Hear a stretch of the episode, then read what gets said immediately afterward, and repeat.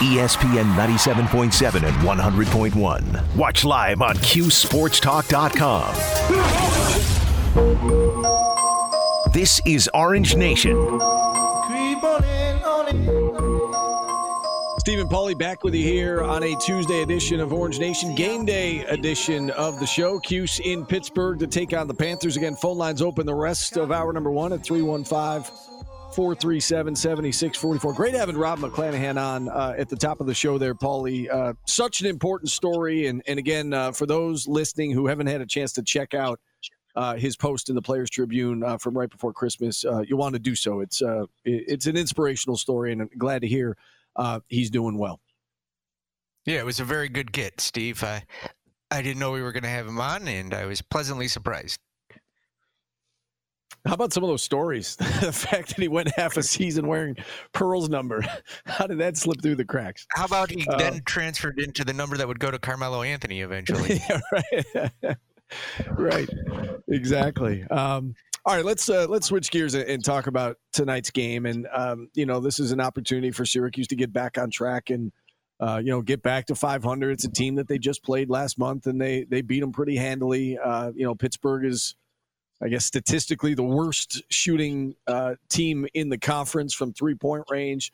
Got off to a good start uh, shooting the ball in the first meeting, but uh, SU's defense picked up in the second half and, and they won by 16. Uh, what stands out to you uh, about this matchup tonight, Paulie? Um, what stands out is I think Syracuse can win this game. You know, like I think they should win this game. There's not many games on the schedule that I think they should win. You should beat Pittsburgh. Pittsburgh's one of the teams you should beat in the ACC, and they need to do it again. I said this last time you need to separate yourself from the bottom half of the league. And beating Pittsburgh twice is a way of doing that. You need to beat the BCs, the Pittsburghs, and so on. You know, you don't want to be eh, at the bottom of the league ever, no matter how bad the season is for you, right? Yeah, and you know, you look at Pittsburgh; they're seven and twelve overall. They're two and six in conference play. They've played three games since coming to the dome. They're one and two in those games. They beat Louisville, uh, lost to Virginia, got hammered by Clemson. Um, yeah, this is absolutely a game that that Syracuse should win. Um, they're going to have to do it without Symir Torrance though. And and again, um, you know, Jim Boeheim sticks with his starters most of the time, but Symir has been a guy that has you know provided a spark let's say over the course of the last three games. Um, you know looking at his stats i mean he's a you look at his last three games Paulie, he's played an average of 18 minutes.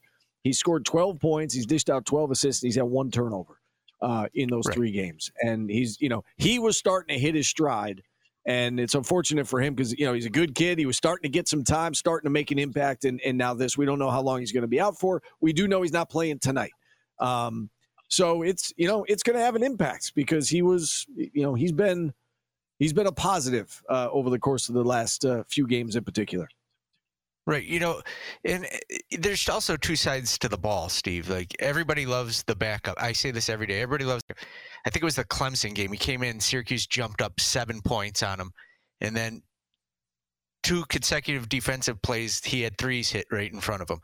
It's you know, there, there's two sides to the to every story. And he's played great offensively. He doesn't turn the ball over. He gets by his people. Yes, it's just I think we love the hype of whoever's the backup needs to play more. And like I'm looking at the Q Sports Talk chat, and people are saying, "Is Patty Casey going to play?" No, you like if you're a fan and you want to walk on to play, you, that, that that's not smart. I'm sorry, I don't know how else to say that to you. Joe Girard will probably play 40 minutes tonight. The only way he's coming out is if he fouls out.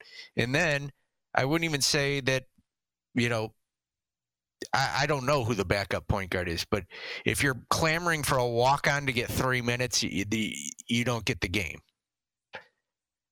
Eh, well, and Jim Boeheim's the one who brought up Patty Casey's name yesterday. So I, you know, you said you don't know, you know, what would happen. My my guess is that Buddy would bring the ball up the court and they would move Cole to the to the two. That is my guess. I think Patty Casey would be there in an emergency situation. Jim Boeheim, Jim Boeheim didn't say that yesterday, but he did bring up Casey's name. He said he's a Division two player who, you know, he can play a little bit. and you know they, they might be able to get a few minutes out of him that. if they had to. Right. Plan A is for Girard to play all 40 minutes. I would assume Plan B is you get by with Buddy bringing up the court, uh, bringing the ball up the court and getting them into their offense if they had to, and then Plan C I would assume would be you know if you had to emergency situation you go to Patty Casey, but um, you know Pitt would be wise to pressure tonight because either way you know you would think that it's going to benefit them making Joe work, like knowing that he's got to play 40 minutes, at the very least, making him work and trying to tire him out. We know we've seen that he's prone to making mistakes when he's pressured. Um, and then if he is out of the game, you know, obviously, you know, go after Buddy, go after Patty Casey, whoever's handling the ball. Um, you I think do they're going to pressure Patty Casey? That's what I'm saying. That's what I'm saying. I said I'm saying Pitt would benefit from regardless of who's out there. They should pressure the ball. Is what that's what I'm saying make Joe work. You know, even if you don't turn him over, just trying to tire him out, knowing he's got to play 40 minutes. Um, you know, make him work for everything. I, you know, I, I think that Pitt would be wise to do that. And then if he leaves the game, obviously you, you go after those other guys even more. Yeah. I, I just, I don't think that they should sub him out unless it's a hundred percent necessary. They're an injury away from this season really going off the ra- off the rails yeah. here quick. You know, I mean, it's not great as it is, but if Joe gets hurt, poof, you know, then you're going to get all the Patty Casey you can handle. Yeah, I mean, he's the one guy right now that you know. At least you have a backup in the other spots. You know, if Buddy for some reason couldn't play, you know, Boeheim said they would move you know Cole to the two. Um, you know, you have some depth at the forward and center position, especially if Bourama is able to give you some minutes. But you don't have a backup point guard now that uh, you know Symir Torrance is out, and we don't know how long he's out for. Let, us hope it's not a lengthy thing. Again, for the for the sake of him, first and foremost, it was good to see him starting to get minutes and starting to make an impact. Um, and it, it's unfortunate because he was finally starting to find his groove and his role on this team, and um, you know it's taken away. It was a you know meaningless play at the end of that Duke game with about three minutes to go. His you know his leg kind of slipped and uh, you know injured his knee and we'll see what happens. But uh, we don't expect him to play tonight. We, from the sound of it, we don't expect him to play against Wake Forest, um, and we'll see how long you know this uh, this absence goes on for. But you know, to your point, Paul, you said you know let's not make a bigger deal of this than it than it is. To your point, they should still be able to beat Pittsburgh whether Symir Torrance is on the floor right. or not. This is a this is a game that they they should win and you're right. How many times would you know are we going to be able to say that the rest of the way? This is a game that they should win. Could win is a different story. Should win, you know, this is one that certainly falls under that category. Yeah, I, I agree, and you need to win this one. And like we've discussed this a million times, like I don't know what to expect a- anymore because you could lose every game also, and it's a weird feeling to have as a Syracuse fan. Normally, when you're going into the bottom dwellers of whatever league they were playing in, there wasn't a chance. But there's there's always a chance. Like Pitt beat them twice last year, you know. So that's right. That's right. Um, and you know, you lose this one, and then we can really start talking about uh, you know whether or not a winning record is going to happen. They're, you know, they they're right. still kind of keeping their head above water. They should get back to ten and ten tonight. There's a lot of winnable games coming up uh, on the schedule before the next Duke game. Uh, but if you know if you lose this one tonight, then it's it's almost like you know panic mode sets in uh, in regards to the to that particular aspect of this season, whether or not they finish with a winning record. 315 437 7644 is the number if you'd like to check in. Phone lines open all of hour number one. Thad Brown from WROC in Rochester will join us at the top of hour number two. We're back after this on ESPN Radio. Watch your favorite ESPN Syracuse sports talk shows on QSportsTalk.com. This is Orange Nation.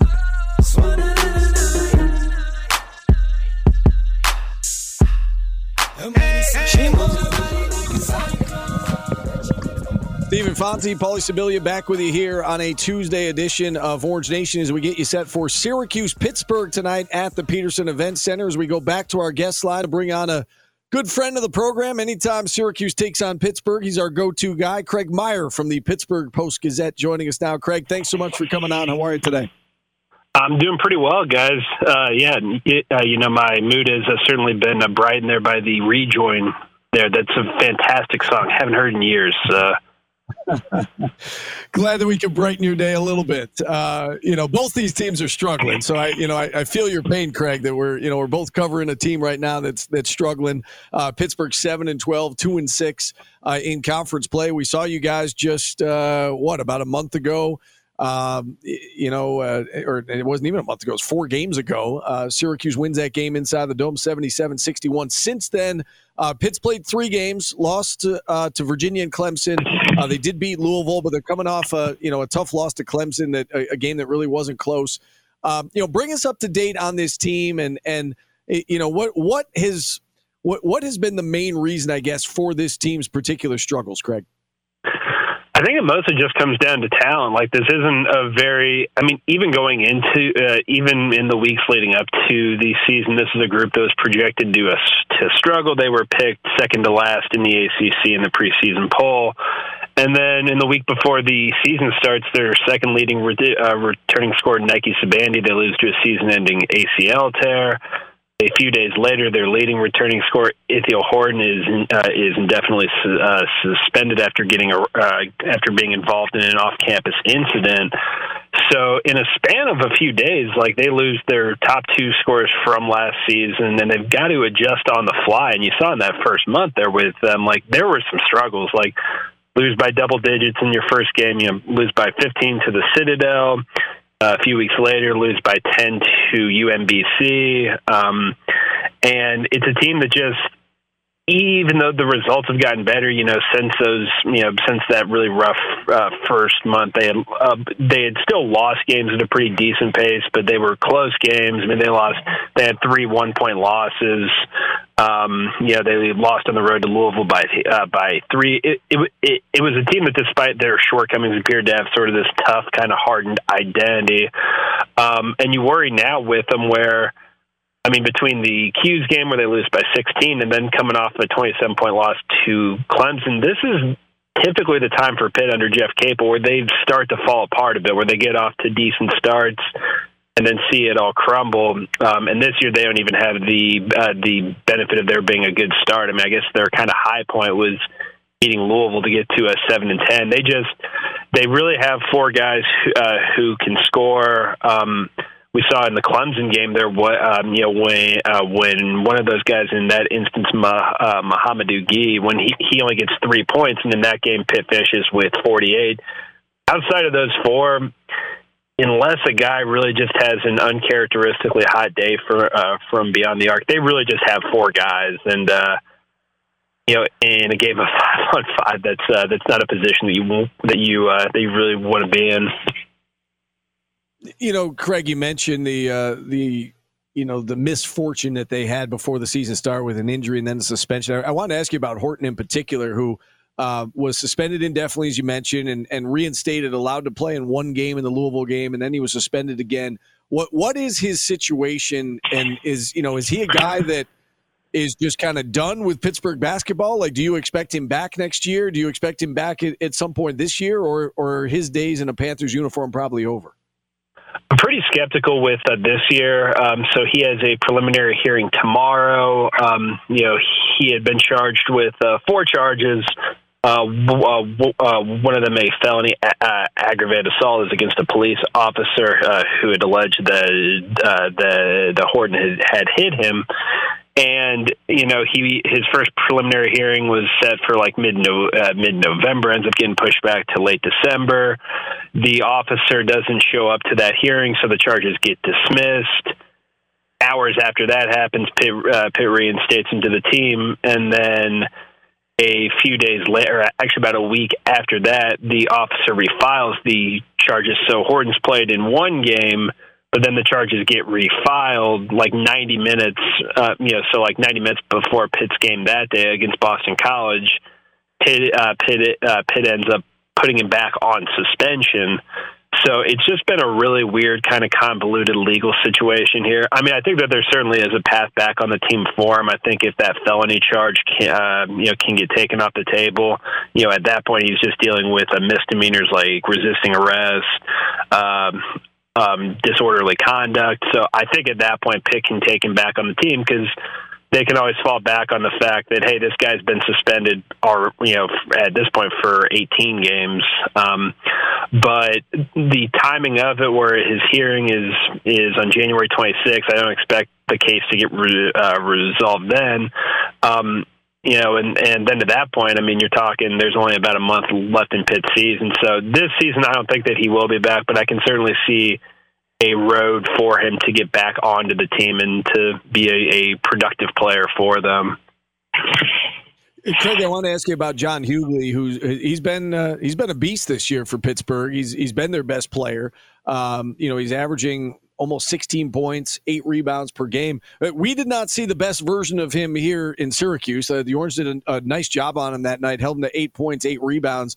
Uh, but he he's been pretty consistent for a majority of the year. What what do you like about his game, and uh, you know what is the ceiling for this kid? I think the ceiling is. I mean, I I think that if he keeps going on the trajectory he is, and I think part of this has to do with a team's uh, success too, just because that's how these awards typically work. I think he can be a first team All ACC player one day. I mean, this year I would probably venture to guess he'll probably be an honorable mention, maybe third team. But he's a guy who he's kind of a bit of a throwback where it probably reminds Pitt fans here of some of the guys who played for Pitt in the 2000s, like during the program's best seasons. I mean, I don't think at least at this point, I wouldn't say that he's as good as like a DeJuan Blair, but you know, he's a big kind of burly player. Really uses his his physicality to impose his will, get uh, get good looks close to the basket, draw a whole bu- a whole bunch of fouls.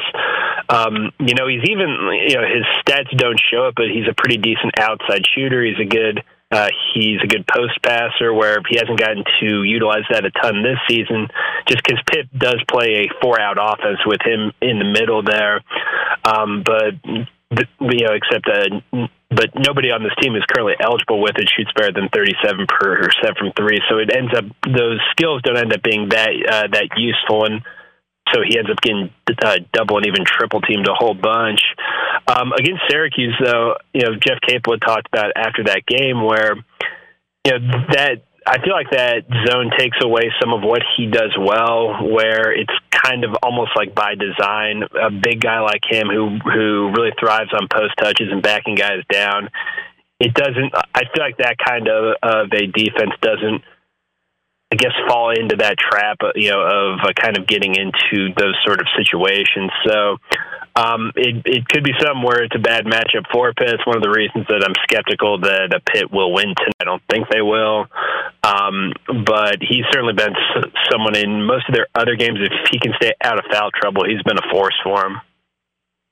Craig, I want to ask you about uh, Jeff Capel, who you know had a lot of success at VCU, had some mixed results at Oklahoma, uh, but came here with designs on you know taking uh, Pittsburgh you know back into the upper half of the of the conference and, and kind of staying there, and it just hasn't happened. Year four right now, he's yet to have a winning season with the Panthers. Just curious about his status there and his support from the administration and from the fans and um, you know, what what are the thoughts on Jeff Capel right now? Is you know, is is his job in a little bit of jeopardy, or or do you see him staying there for a bit more?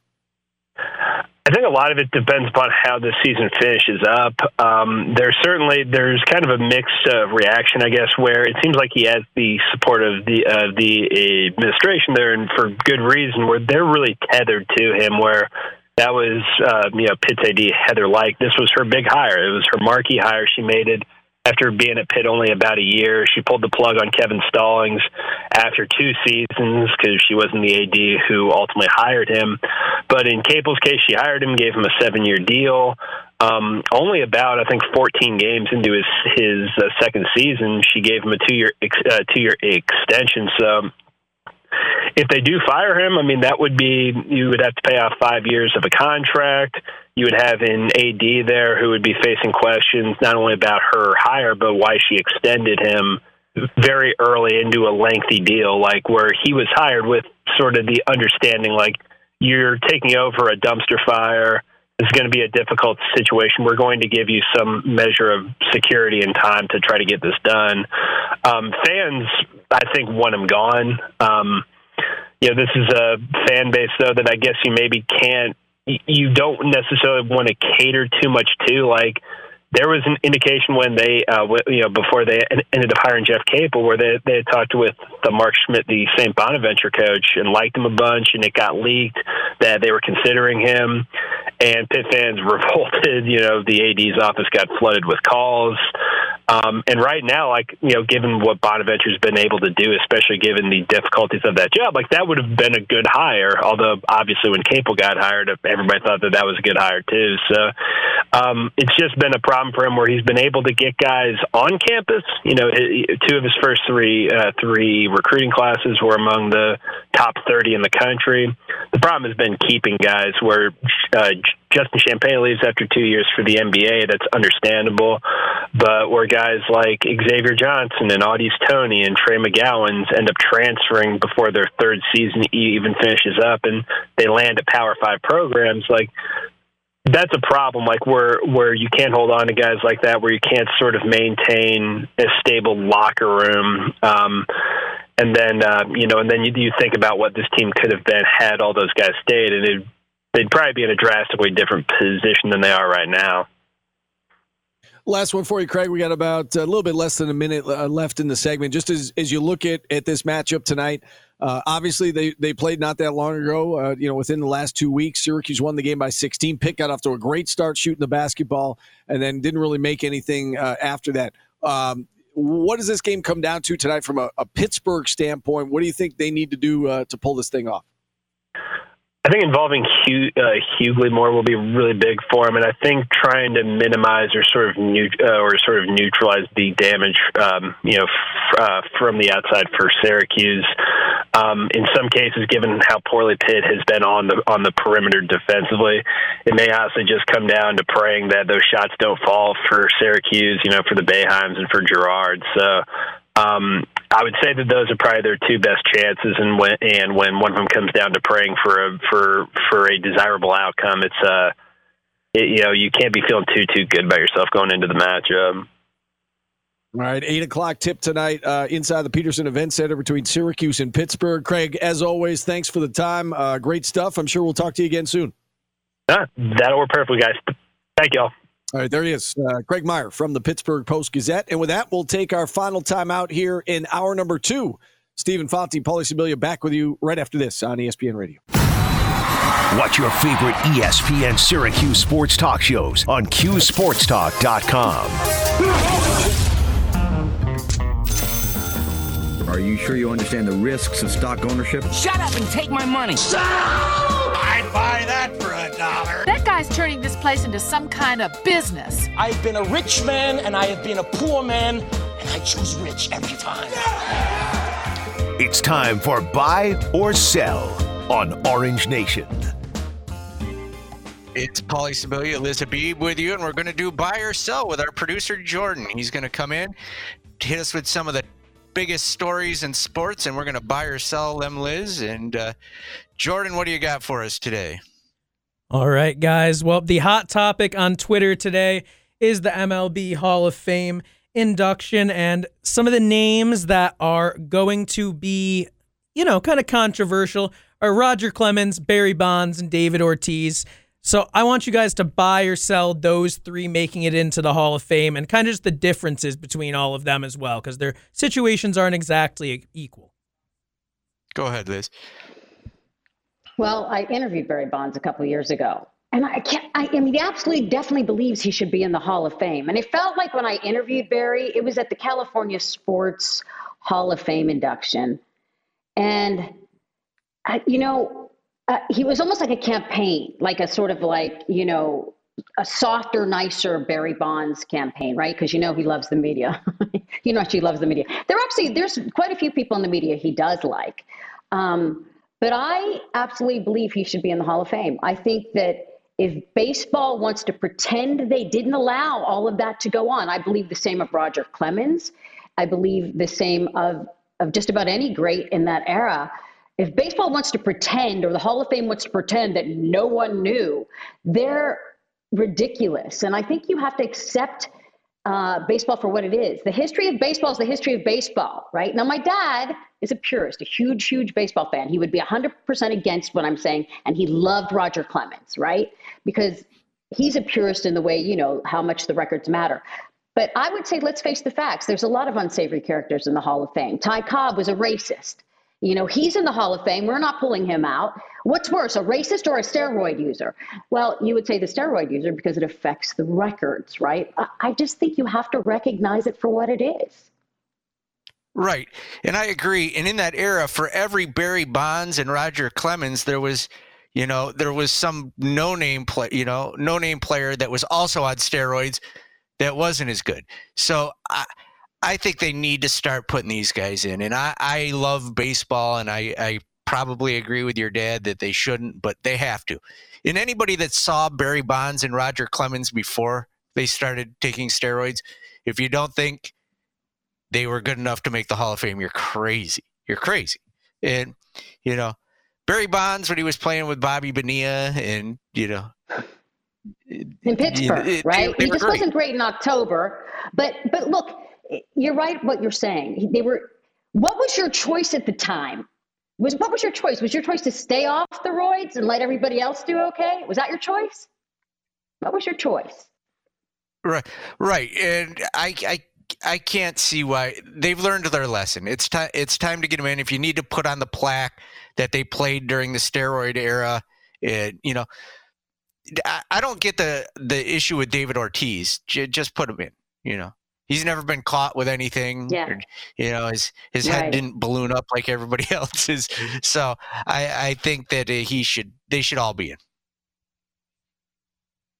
Paulie, Bobby Bonilla really, really appreciates you mentioning his name without that Mets contract being beside it. So I'm sure he's very happy about that. Um, we're playing Pittsburgh tonight. Paul, you're in Pittsburgh. I could have okay. I could have gone Central New York's very own Andy Van Slyke, but I didn't. So. But also oh. talking Pittsburgh Another Pirates. one. With Liz, you went to Pittsburgh as well. So let's talk Pittsburgh. I went to Pitt. Yeah, I went to Pitt. I grew up in Pittsburgh. I just drove here from Pittsburgh on Sunday. So, um, yeah. What do you want to talk about? Well, quarterback Ben Roethlisberger. Uh, Paulie's been real, real worried about what the Steelers are going to do to replace him. Paul even had the nerve to tell me he thinks Aaron Rodgers is going to go to the Steelers. But uh, what do you guys think is going to happen? Paulie, you want to talk about this? Should I jump in on it? No, we, we can both hit it. We're both Steelers fans. I think that if they don't get, you know, Rodgers or, you know, Russell Wilson or somebody, there there's a good chance Ben Roethlisberger's coming back. You know, all the receivers have said they want him back. I I don't see them having any option but to have him back if they can't get a big name out of free agency. And I, you know, I don't know that Mitch Trubisky is going to, you know, be the answer that the Steelers fans are looking for. Um, how are I want them to get Rodgers or Russell Wilson, but what are they going to give away?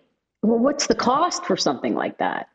Well, uh, you could get Rodgers. I guarantee. You know, they've got the money now that Ben's gone. You know, I I I, think that they, they that's their only option right? You're, there's no quarterback in the draft. The Steeler fan base isn't going to sit around and wait for somebody to mature. You know, Mason Rudolph and Duck Hodges aren't going to be, be your answer. Oh, there were some there were some lean years in there with some quarterbacks, uh, you know, for the Steelers after Terry Bradshaw, and between the time that they got Big Ben. Um, I agree with you, Paulie. That's their only option. They have to bring in a big dog, or just forget it. Steeler fans aren't going for that. You know. They need something. Yeah, I can name Mark Malone, Bubby Brister. I was I lived through all those years, so it it wasn't pretty. But yeah. Bubby Brister. I think I'm friends with him on Facebook somehow. There's a there's a humble brag for you. The 80s, the 80s were torturous. what else you got, Jordan? We're gonna stick with the theme of get to know Liz Habib. Uh, you were the first woman to be the main sports anchor at an LA TV station, so let's talk LA.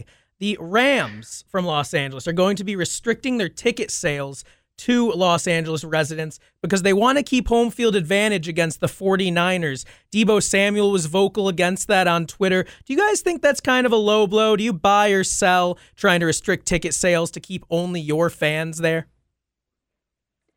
I buy How it. do you ret- It makes how do you do 100% that? How do you even do that? I don't know. The the the Georgetown Hoyas did it uh, a couple years back for Syracuse fans. Like if you bought if you bought the Georgetown Syracuse game, you had to buy three other games tickets. Was the way they did it to keep Syracuse fans from doing it. And I don't know how you keep 49ers fans out in a one game scenario, but I'm all for it. If you want to keep home field advantage, maybe you you don't let people from the Bay Area buy tickets. You have a you have a zip code, So, so, you know, ban. so, so then people down in Southern California buy them, and then they look, and then they put them on for resale in the secondary market. It makes no sense to me. I don't know how you do that. Look, here's the thing about Los Angeles, and everybody back in this part of the country likes to sort of rip on Los Angeles because of this. But you got to remember, these teams weren't there. Every game is full of tons of fans from the other teams. And why wouldn't it be? The place is beautiful. If you're going to take a road trip, like you want to go see the Bills somewhere and they happen to go to, you know, play the Chargers, LA would be a really great road trip, right? So there are t- the thing is there are tons of 49er fans in Los Angeles. So in the 80s they built up that that whole fan base um, when there was no Rams. Um, so so look, I mean, or was I guess the 90s too, but that's sort of typical of Los Angeles to have lots of fans from other teams. I, you know, I've got, I worked out there for 16 years. I, I think it's more of a criticism on a national level than it is anything else. Maybe they don't like is, that. is are there are there Rams fans? Like I know there's no Chargers fans. I Yeah. grew up in San Diego and they didn't follow them down there. Uh, are there Rams fans? You know, technically, yes, or yes, there are Rams fans from from many many years ago before they left. What year was it that they left Los Angeles? Was it the early '90s? Um, '94 was it? So there are Rams fans, right? That's not that long ago. But what there is is a generation of fan missing. But what's starting to happen now, because the Rams have been good, because Sean McVay's been so exciting for them, that they're starting to get that sort of younger generation fan. So there are Rams fans. But every, look, I'm a Pittsburgh Steeler fan first. I was a sports anchor out there. I'm not necessarily a fan, like I like a diehard fan because I didn't grow up there, but I like to see the Rams do well. I love it. Is is it a is it an event to go to a Rams game like it is a Lakers game? It's you know it's a different type of fan. It's a thing. It's like a to be seen you know to be seen. Where are the celebrities and who's going to be seen and who's going to play the halftime and what who might you run into? And then that stadium is really magnificent. SoFi is like nothing i've ever seen. It really is magnificent. It's got like you know a tequila bar. It's got a champagne bar with a big crystal you know chandelier um, coming down. It's just this really beautiful place that's sort of very frou-frou kind of the future of what stadiums will look like, you know? So it's one of those, it's like a status thing, right? Back here, we're like hardcore down in our bones. And look at how Steve feels about the Bills. And that's kind of how we are, right?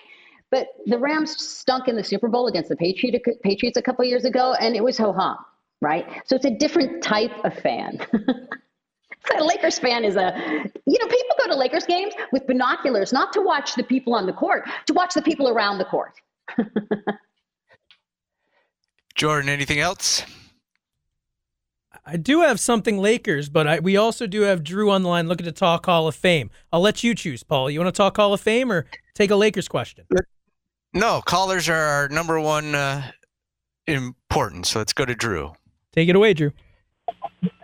Hey, Paulie, I, I, I got to take one shot at you because here's what you, you always say is that a foul is a foul. It doesn't matter when it happens. Well, if you cheated, you cheated.